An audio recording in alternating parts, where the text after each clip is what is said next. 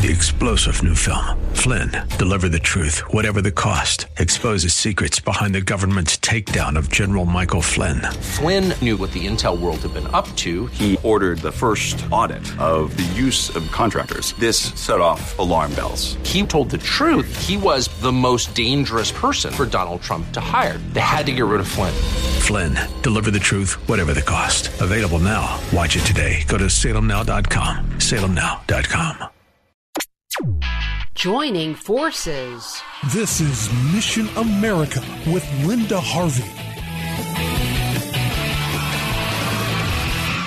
In the northeast Ohio town of Ravenna, two radical agendas seem to be merging. At Ravenna High School, a guidance counselor is trying to start a Black Lives Matter club. And because that group is highly controversial for its Marxist, sexually immoral, riot encouragement, and unjust race baiting activities, such a club would be problematic enough. But it's the counselor's past club activities that just make makes us shake our heads over the whole thing. The same counselor helped to start a gay straight alliance club at the school, which is a homosexual and transgender group, and it's now operating and presumably giving confused, impressionable teens radical misinformation that will lead them down sexually high risk, immoral roads. That's what such clubs always do because they only exist to endorse these behaviors, which is flat out wrong. And now this same confused counselor is going to spearhead the agenda of Black Lives Matter among students in that school. She's already giving out BLM stickers to students. Look for division and chaos to arrive, and it won't be because there's rampant white supremacy, as BLM claims. It will be because there are false accusations of blame against people over the color of their skin. This is still racism folks. What is conveniently forgotten is how far America has come since the days of slavery. Forgotten is the shed blood over this issue, over 600,000 American soldiers, mostly white, who died in the Civil War. What is forgotten is that our country has now, by law, ample opportunity for people of any color, and that we just had a two term president who was a man of color, and all the celebrities and other political figures who are people of color. We are not a racist country. That is a flat out lie, and we must all together come against it. Clubs that carry the BLM trademark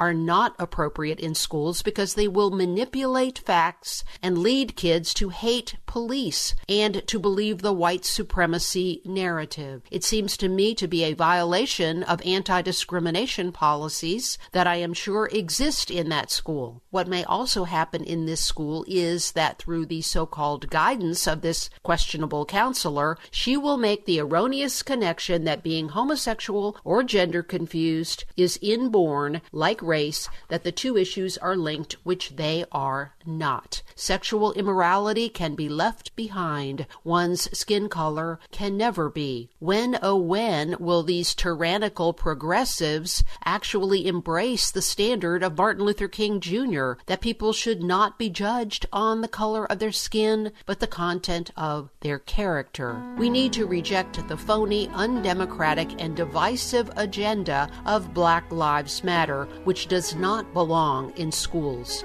It encourages lawlessness and hurts genuine, constructive racial harmony. I'm Linda Harvey. Thanks for listening.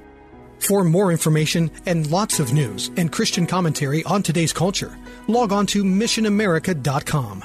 That's missionamerica.com. And be sure to listen to Mission America every Saturday afternoon from 1 to 1:30 here on AM 880 and 104.5 FM The Word, WRFD. And remember, with God, all things are still possible.